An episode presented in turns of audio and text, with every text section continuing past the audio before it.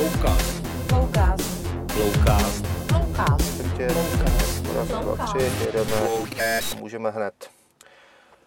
Tomáši, spousta lidí, včetně mě, byla překvapená tím, že Česko, vlastně trpaslík, který leží na půl cesty mezi západem a východem, eh, si dovolí dát obřímu Rusku, který má 200 milionů lidí, obyvatel, ultimáta. Taky jedno z prvních vyjádření ruské strany znělo, eh, mluvit tak to s námi nedává smysl, to řekla tisková mluvčí ruského ministerstva zahraničí Maria Zacharová a bylo vidět, že si z toho Rusové moc nedělají. Eh, O den později Rusko na ty podmínky toho ultimáta de facto přistoupilo, jako na to vyrovnání počtu těch eh, pracovníků na zahraničních misích. Jak si to vysvětlit? Ty, ta silná slova předem a ten ústupek potom. Tak já myslím, že česká strana v první řadě neřekla ultimátum eh, v- a eh, snažila se to podat jiným způsobem. Eh, Česká strana prostě musela nějakým, nějakým způsobem reagovat na už tu reakci Ruska předtím, kdy eh, která nebyla symetrická, která byla symetrická, v- takže bylo jasný, že to musí pokračovat eh, a eh, ruská strana pak eh, musela vlastně přijmout tu tezi, že my na základě mezinárodní smlouvy, Vídeňský úmluvy, článku 11, eh, žádáme tu paritu a na to se vlastně jako nic moc říct nedá. Tak jedna věc je, jak se to hraje v tom eh, mediálním prostoru, eh, každý pro to vlastní publikum, mm-hmm. případně i do světa a druhá věc je mm, ta realita, co se s něčím jako dá dělat. Takže eh, Rusko to přijalo, eh, zároveň nám zrušilo ty místní síly, takže to byla taky určitá asymetrická odpověď a ještě uvidíme, jestli to je konečná, nebo, nebo jestli to bude, nebo jakým způsobem to bude dál pokračovat. Ale my zase nejsme až takový trpaslík, my jsme středně velká země, takže samozřejmě Rusko je oproti nám gigant. A zároveň nejsme, jsme, myslím, mezi východem a západem. My jsme přece jenom trošku víc na tom západě, eh, při nejmenším v danou chvíli, ale historicky po eh, a tím pádem se můžeme opřít o nějaký širší prostor eh, a jiný prostor, eh, což nám taky dává určitou výhodu a určitý manévrovací prostor. Je ta parita, o který jsi mluvil teďka, už v, té, v tom správném poměru? Protože ruská ambasáda v Praze měla, má stále ještě, protože to vyhoštění platí, myslím, že ke konci května, tam má 135 zaměstnanců, což je mimo jiné dvojnásobek toho, co má americká ambasáda u nás, pětinásobek toho, co má Čína u nás. Eh, Rusko má v Praze víc diplomatů než ve čtyřikrát větším Polsku. Jaký, jaký k tomu byly důvody? Historický? Nebo právě to, že Česko takovou tou spojnicí mezi západem a východem? Eh, Důvody byly v zásadě historický, respektive my jsme v 90. letech byli velkorysí a vstřícní vůči tehdejšímu novému Rusku, eh, naivní by se dalo říct z tohoto pohledu a v zásadě jsme nechali Rusko převzít tu sovětskou ambasádu a žádné požadavky na seštíhlení jsme tehdy neměli a ta ambasáda tedy je ve skutečnosti kontinuem eh, z těch dob sovětského, eh, sovětského svazu. Eh, Jiné země eh, nějaká omezení eh, dali a nějakým způsobem se jim to eh, podařilo regulovat. Druhá věc je, že Rusko mělo vždycky Českou republiku rádo, eh, Rusové se zde cítili dobře, eh, což není nic proti ničemu a já jsem rád, že se zde lidé cítí dobře a tu ambasádu skutečně používali jakožto, zejména z toho spravodajského hlediska, jakožto něco, co pokrývalo daleko širší středoevropský region. V zásadě se rovnala té ruské nebo sovětské ambasádě ve Vídni, která také měla více úkolů i nad ohledem na ty mezinárodní organizace, co tam sídlí, takže odsud třeba Rusové pokrývali i Německo a, v, a tuto roli ta ambasáda hrála. A od té doby tady nebyla ani vůle, ani příležitost v zásadě s tím cokoliv dělat, protože Rusko na jakékoliv náznaky, na jakákoliv jednání odpovídalo striktně ne, eh, cokoliv bude znamenat diplomatickou válku. Já sám jsem v Moskvě jednal opakovaně, eh, přijímal jsem zde eh, ruské představitele a náměstky v Praze, když jsem byl pět let náměstkem českým a, eh, a eh, nikdy prostě Rusko nebylo ochotno jakýmkoliv způsobem se o tom bavit. Eh, Jakým způsobem, jakým způsobem vlastně ty schůzky mezi českými a evropskými, pardon, česk, ještě jednou, pardon. Jak v této eh, fázi podle vašich zkušeností, podle, bla, bla, bla, jednou. Jak v této fázi podle tvých zkušeností probíhají ty rozhovory na diplomatické úrovni, případně na ty rozhovory tajných služeb? Je třeba ruská GRU nějakým způsobem v kontaktu s českými tajnými službami a jak ty schůzky vypadají? Jako, je to tak, jako známe ze špionážních filmů, schůzka někde pod mostem, nebo v autě, tak jako my teďka tady, nebo jakým způsobem ta komunikace probíhá na tomto levelu? No tak pokud je to skutečná komunikace mezi těma službama, tak eh, probíhá zcela řádně většinou v kanceláři. Eh, pokud se ty služby v, eh, spolu baví, pokud mají se o čem bavit, pokud neudržují patřičný jako distanc, takže k mnoha konzultacím v minulosti docházelo. Konec konců my máme v Rusku deklarované spravodajské důstojníky, stejně tak Rusko tady a to jsou ty oficiální kanály. Že by mezi námi a Ruskem docházelo k nějakým společným společným operacím, to si myslím, že nedochází, protože jasně. spíše každý stojí na druhé nebo jiné straně barikády, jako barikády jasně. což neznamená, že automaticky nepřátelsky, no ale prostě jako v rámci nějaké spolupráce se eh, velmi často nepotkáváme. Byť můžou být oblasti, které se týkají zločinu, eh, kriminality, organizovaného zločinu, kde samozřejmě eh, ty policejní aparáty a i zpravodajské služby terorismu, kde mohou spolupracovat a k nějaké výměně může docházet, pokud pokud je tam společný zájem, eh, který se ledas kdy dá najít. Mhm. My jsme se bavili o tom, že eh, určité akce jsou dělané prostě pro na efekt pro domácí publikum. Třeba ta komunikace, to vyhrožování, nebo respektive taková ta silná slova typu jako s náma se prostě jako nemluví tímto způsobem. E, ne, platí něco jiného i při určitých třeba operacích, jako těch tajných služeb. Nemáš pocit, že třeba GRU se při nějakých operacích nechává vidět v úvozovkách záměrně? E, pokud si odmyslíme, že při některých akcích jako umírají lidé, tak vypadá to z ruské strany e, docela spackaně, že jo? Nebo to, to jde jenom o malé procento akcí, o kterých víme a většina z nich je úspěšná? Já samozřejmě nevím, o jakém procentu akcí víme. E, Jasně. Většinou to bývá tak, že jakmile se jedna akce provalí, tak díky tomu můžete zpětně zjistit eh, hledat co o dalších akcích. A to je, myslím, něco, co se stalo i teď. Já jsem přesvědčen o tom, že kdyby eh, se eh, ta ruská aktivita neprovalila při tom pokusu o atentát na Sergeje Skripala v Londýně, mm. kdyby se neprovalila identita těch jednotlivců a, a v zásadě, kdyby se tímto nenabourala ta vlastní jednotka, tak bychom možná a velmi pravděpodobně dotečka nic nevěděli o Vrběticích, protože by prostě nás tam ty stopy eh, vyšetřování jako zpětně nedovedly. Ve chvíli, kdy se začalo vyšetřovat, kde ti jednotliví agenti, kteří se účastnili té operace v Londýně, respektive v Salisbury, tak eh, kde se pohybovali, kdo to byl a začala se ta pavučina rozplétat, tak samozřejmě prostě jako se začaly rozplétat i jiné operace, které předtím tito agenti a tato jednotka provedla eh, a dostalo se až eh, se nějakým způsobem to propojilo eh, tedy s těmi vrběticemi. No, ale ono se to odehrálo před třemi lety, že jo? Proč o tom vlastně informují média až teď? Protože jako jestli ty vztahy, nebo respektive jestli třeba ta... Uh, takhle, oba dva ti agenti, kteří tam byli, tak byli vlastně odhaleni vlastně už před těmi, už vlastně před těmi takhle, ty, ty agenti byli odhaleni už v té kauze Skripalových, což je tři roky zpátky. Uh, v Lubětice se odehrály sedm let zpátky. A teď se o tom prostě mluví. To se až teď zjistili nějaké nové informace, nebo, nebo to prostě byly jenom zadržováno? Eh, tak ty informace se zjišťují většinou postupně. Ono hmm. se poprvé objevilo, že tito dva agenti byli na území České republiky v tom daném období, eh, kdy mimochodem mě se to nespojilo s Vrběticemi. Já jsem viděl nějaký časový údaj, který se hmm. objevil eh, v médiích a nespojil jsem si, že v té době byla nějaká kauza Vrbětice, tak to se objevilo před více než rokem. Hmm. A je to tak, že všechny ty orgány vyšetřovací a zpravodajské služby eh, prostě postupně se snaží získat jednotlivé důkazy, porovnávat je, konfrontovat je a budovat celou tu jako kauzu v, v, neustále prostě se ptát, jestli tam ještě něco není, jestli to skutečně jako sedí a to trvá samozřejmě prostě nějakou dobu, než je víra v to, že eh, to skutečně sedí a eh, že je tedy možné s tím výjít ven, respektive, že to je úplně neprůstřelné a jasné.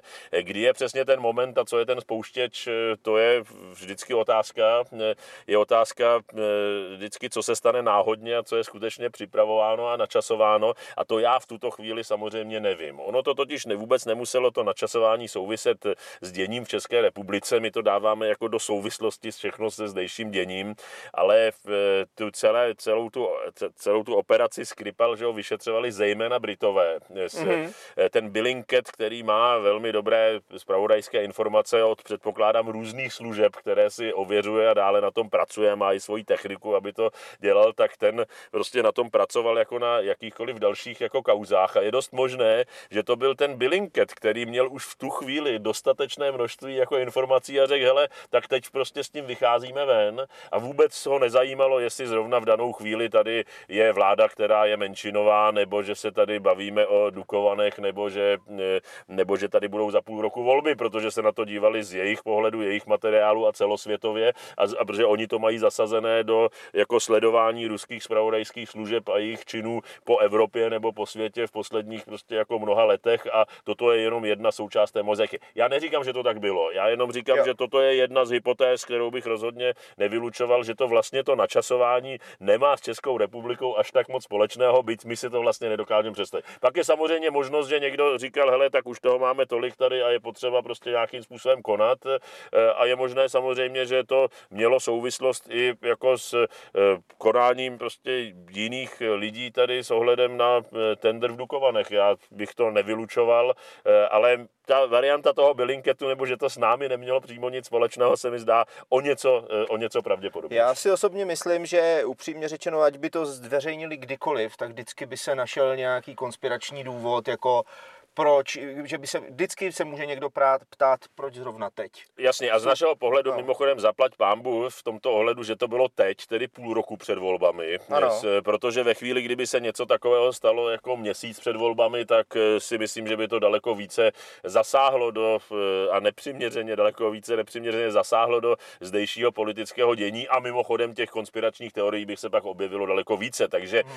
jasně, vždycky se můžeme bavit o načasování, každé na načasování, nebo když se něco stane, tak má své výhody a nevýhody a e, podívejme se na to pozitivně. Buďme rádi, že to přišlo půl roku před volbami a ne prostě měsíc před volbami nebo týden před volbami. Hm. Zkusím se ještě vrátit k té otázce, na kterou jsem se ptal před chviličkou. Myslíš si, že některé z těch aktivit, které jsou takto medializovány, dělají ty tajné služby třeba záměrně, aby dali na třeba svoji to, o čem se v diplomatickém jazyce mluví, jako řekněme o mm, nátlaku, tak myslíš si, že toto může být součástí té komunikační kampaně některé z těch akcí, které třeba jako náhodou se líknou nebo jako náhodou jsou prostě udělány tak, aby se o nich veřejnost dozvěděla? Eh, já si myslím, že to tak bývá, ale nemyslím si, že to je tento případ. Eh, každopádně eh, mnohé zpravodajské služby chtějí ukázat, že mají nějaké schopnosti a chtějí ukázat ty schopnosti, ale většinou se to ukazuje při aktivitách, které se skutečně podaří a povedou. Mhm. A možná a někdy se to ukazuje dokonce na aktivitách, které se vůbec jako nestaly nebo s kterými ty služby nemají, nemají, nemají nic společného, ale přesto chtějí ukázat svoji sílu a to, kam dosáhnou. Zase toto se netýká prostě jako českých spravodajských služeb. České spravodajské služby se nemohou rovnat s těmi spravodajskými službami eh, v ruskými, americkými, britskými, izraelskými nebo čínskými, které skutečně prostě mají schopnosti úplně jiného jako charakteru, jiného kalibru a hrají prostě jako jinou, jinou hru a, eh, a někdy eh, se může hodit ukázat, co dokážete, nějakým způsobem tím jako varovat, anebo odvést pozornost od jiných aktivit, eh, které nechcete naopak, aby na ně bylo nasvíceno. Mm-hmm. Jaká by podle tvého názoru měla být adekvátní reakce české strany směrem k Rusku, nebo respektive je to, co jsme řekli, nebo to, co řekl nový ministr zahraničí, to znamená to ultimátum, jako které bylo vystaveno, je to odpovídající reakcí na tu akci, na, na to, co se stalo? Jako? Já musím říct, že do této hodiny, a nevíme, co se stane příští hodinu, eh, tak eh, česká strana to zatím zvládá velmi dobře. Eh, byť samozřejmě ta komunikace s partnery, ze spojenci a vyjednávání, respektive vysvětlování toho, co děláme v těch prvních hodinách nebo dnech, to nebyla ta nejsvětlejší hodinka české diplomacie.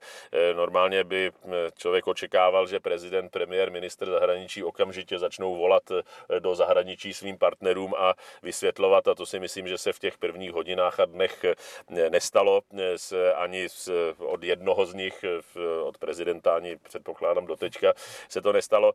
Ale jinak celkově Česká republika něco udělala, ale vždycky tam měla ten, vždycky prostě tam upozorňovala na to, že to nechceme eskalovat dále. Ono, kdyby ruská strana na to vypovězení těch prvních 18 vypověděla také 18 nebo 10, tak by to bylo v jiné situaci, ale ruská strana vypověděla prostě na 18, eh, vypověděla 20, takže tím pádem ukázala, že to chce eskalovat dále a že to chce šroubovat tak, aby skutečně ochromila a v té době již ochromila českou ambasádu v Moskvě, takže ta česká strana pak jako nemohla nic ztratit tím, že řekla, podívejte se, my to nechceme eskalovat, je nám to prostě líto, ale vy jste nám něco tady provedli eh, a pak jste nám ještě ochromili celou ambasádu, no tak jako jestli tady chcete jednat jako suverénní země, suverénní zemí, no tak si pojďme srovnat karty, pojďme si to znovu vystavit na zelené louce eh, eh, a, mm, a jako my nemůžeme dělat nic jiného. A zároveň i ta česká strana, která Eh, jednak nevyhošťuje ty další diplomaty. Ona uplatnila ten článek 11, což znamená, že snižuje stavy. Takže ti lidé nejsou na seznamu a nebudou na seznamu vyhoštěných, nebudou nikde prostě jako hledáni eh, dále.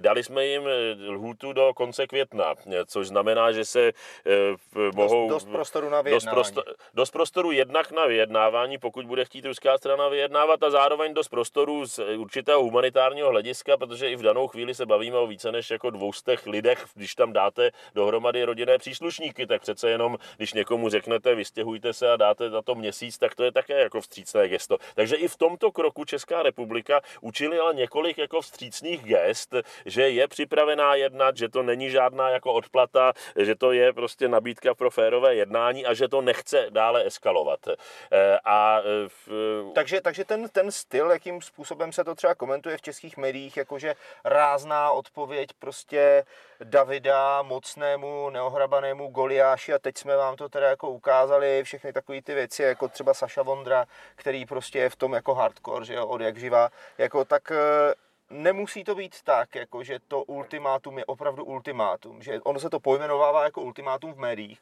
ale de facto je to de facto je to způsob komunikace, který je třeba v tom diplomatickém světě vnímán jinak než v médiích. Rozumím tomu správně. E, jasně, ale každopádně to samozřejmě byla bezprecedentní akce. Ona Vrbětice byla bezprecedentní operace ano. a toto je prostě jako následek, který znamená bezprecedentní, tedy vyhošťování, respektive omezování v stavu e, na ruské ambasádě mhm. v Praze a naší tedy ambasádě v Moskvě. To opravdu jako e, nemá až tak moc ve světě a historicky obdoby, co se týká toho, eh, toho rozsahu. Eh, zároveň ale snaha té diplomacie je prostě jako neeskalovat v, eh, a jako nepoužívat slova jako ultimátum. Vy musíte nějak jednat, musíte něco udělat, musíte to té druhé straně vysvětlit a já předpokládám a doufám a i s ohledem na tu ruskou reakci, takže se skutečně povedlo to nějakým způsobem prostě jako vysvětlit a říct, že jako to nechceme prostě jako spirálovitě tlačit dál. To, co bylo důležitý a zásadní a dotečka, do dneška dneška to stále platí, je, že skutečně tady to mělo podporu eh, vlády v celý ten krok, že to skutečně mělo podporu eh, premiéra, ministra zahraničí a zároveň dotečka deklarovanou podporu byť nepřímo prezidenta. A plus se za to postavila opozice, takže to mělo podporu dolní sněmovny, senátu, prostě zatím byla velká jako jednota, která se ten týden drží. A to je něco, co eh, vám umožňuje dělat takovéto kroky. Ve chvíli, kdyby jsme se okamžitě začali tady prát a hádat. Kdyby to nebylo tak přesvědč, postaveno z mého pohledu na tak přesvědčivých důkazech, že ty lidé, kteří to viděli, takže by tomu prostě, jako, že by měli pochybnosti. Kdyby se rozehrála nějaká vnitropolitická mocenská hra, no tak samozřejmě ten ruský manévrovací prostor by byl úplně jiný a nemohli bychom si do, dovolit dělat takovéto, takovéto kroky. Takže to nikdy nezáleží na jednotlivcích, vždycky to záleží prostě na jako širší spolupráci a čím já jsem říkal, že my nejsme trpaslík, my jsme v zásadě středně velká země, ale jakákoliv malá nebo středně velká země, eh, pokud nemá na otázkách bezpečnostních a zahraničně politických nějakou širší schodu, eh, nějaký širší porozumění, který přesahuje jedno volební období a jedno, jednu vládní garnituru nebo opoziční, tak jako strašně ztrácí. Takže my musíme hledat nějaký ten konsenzus a když ho máme, tak máme daleko větší sílu. Velmi velmoci jsou na tom jinak. Velmoci, ty musíte brát vždycky vážně. Ale mm-hmm. střední a malé země ve chvíli, kdy prostě nejsou dostatečně fundamentálně postavený na nějakým dlouhým přesvědčivým koncenzu, no tak ty nikdo brát vážně nebude, nikdo se vás ptát nebude ve chvíli, kdy to, co se dozví, tak zítra někdo popře a nebude to platit nejpozději prostě v příštím volebním období. Tak eh, v tom se od velmocí lišíme a velmoc skutečně v tomto ohledu nejsme. Měst, ty jsi zmínil prezidenta republiky, jeho úloha je pro mě v tomhle trošičku záhadou. Za prvé mi není jasný, proč se rozhodl k tomu, že se k, tomu, že se k celé akci vyjádří až vlastně po týdnu, má se k ní vyjádřit v neděli. Eh, a za druhé, on, je, eh, on byl vždycky, aspoň z mého pohledu, Moskvou brán jako spojenec. Teď se o něm začíná mluvit jako o zrádci, nebo aspoň teda česká média uvádějí, že je to de facto zrádce tady těch rusko ruských eh, zájmů, jako v Česku, takže to tak můžou Rusové ho můžou takhle vnímat. Eh, takže dvě otázky. Proč, proč až po týdnu a za druhé, je to opravdu zrádce tady toho těch ruských zájmů v Praze? Tak já bych také očekával od prezidenta, jakožto nejvyššího ústavního činitele hlavy státu a vrchního velitele ozbrojených složek v armády, tak že se vyjádří dříve než po týdnu. Zároveň předpokládám, že Miloš Zeman chce se na to podívat trošku s odstupem a nějakým způsobem si to poskládat a uvidíme, co skutečně řekne v tu neděli, protože to i na základě toho bude potom Rusko konat. Jestli v neděli Miloš Zeman v zásadě zásadě podpoří vládní úsilí, tak si myslím, že ta aktivita v ruská bude spíše potlačena ve chvíli, kdy dá naději na to, aby Rusko mohlo rozehrát hru rozděl a panuj, tak to si Rusko nenechá ujít a samozřejmě tuto hru hrát, hrát bude. V jakým způsobem bude z Moskvy nazýván jako zrádce nebo nebude, tak na to si myslím, že ještě brzo. Já myslím, že ani to Rusko se zatím nerozhodlo, jakým, jak to bude hrát. To to bude také záležet na tom jeho nedělním vyjádření a na dalších, dalších krocích. Ale konec konců všichni jsme byli překvapeni tím, co bylo zjištěno o Vrběticích. Všichni jsme byli překvapeni tím, co jsme se dozvěděli minulou sobotu. Bylo tím překvapeno pravděpodobně i Rusko samotné. No a to, co já bych nikdy nečekal, a samozřejmě to nečekalo nikdy Rusko, je, že za dobu tedy vládnutí Miloše Zemana na hradě v Andreje Babiše ve Strakově akademii společně se sociálními demokraty a s podporou tedy menšinové vlády ze strany komunistů, eh, tak půjdou česko-ruské vztahy takto ke dnu. Já myslím, že to je prostě obrovský jako šok, obrovská změna, která se za ten týden stala, na kterou nikdo nebyl připraven a, za, a stejně tak, jako my jsme to neočekávali, nebyli jsme na to připraveni, tak to platí o té ruské, eh, ruské straně. Eh, uvidíme, jak to se celé odehraje z dlouhodobé perspektivy, ale to jsou ty paradoxy někdy dějin anebo dění, které, o kterých, eh, eh, o kterých prostě, které nepředvídáme. Já to srovnávám s tím, když eh, George W. Bush, tedy George W. Bush junior, nastoupil do Bílého domu, tak se chtěl odlišit od prezidenta Clintona s tím, že nebude chodit do žádných válek, zahraničních intervencí. Na to měl postavený volební program, tak to myslím, že sám nastupoval do Bílého domu a 11. září to změnilo tím způsobem, že se stal jedním z největších největších válečníků. Miloš Zeman nastupoval na Pražský hrad s tím, že chce v, utvrdit, utužit, vylepšit vztahy mezi Českou republikou a Čínou. A podívejme se, kde jsou teď. Jsou na tom hůř, než když nastupoval. A zároveň prostě, že chceme mít dobré a uší a ještě lepší vztahy prostě mezi Českou republikou a Ruskem. No a podívejme se, jak jsme na tom dnes. Takže paradoxně někdy, nebo, nebo ty záměry, které jsou na začátku, tak nakonec skončí úplně opačně. Ale tady ještě nejsme na konci, takže uvidíme. Každopádně se dá říct, že tedy česko-ruské vztahy významně utrpěly že to je největší rána pro česko-ruské vztahy od roku 68 a nesrovnávám samozřejmě rok 68 a, a, a, a tu současnou situaci, ale za 30 let posledních prostě takováto krize, takovou, takovou tu krizi česko-ruských vztahů jsme skutečně jako, jako nezažili. Ale je to vina primárně Ruské federace. To nebylo způsobeno Českou republikou, ani Milošem Zemanem, ani Andrejem Babišem, ani s Honzou Hamáčkem, ani kýmkoliv z opozice.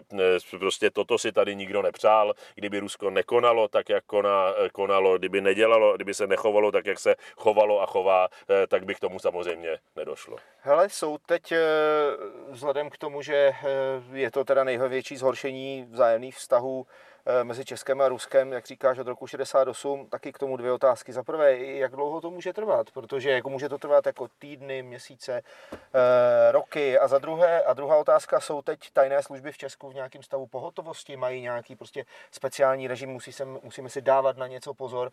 Eh, opět, pardon, jakožto běžný občan si pod pojmem jako řekněme, pohotovost tajných služeb představí jako ledasco, jako od toho, od hemžení agentů po ulicích až po intenzivní zákulisní rozhovory, až po nějaký přípravu nějakého, nějakého ozbrojeného střetu nebo konfliktu.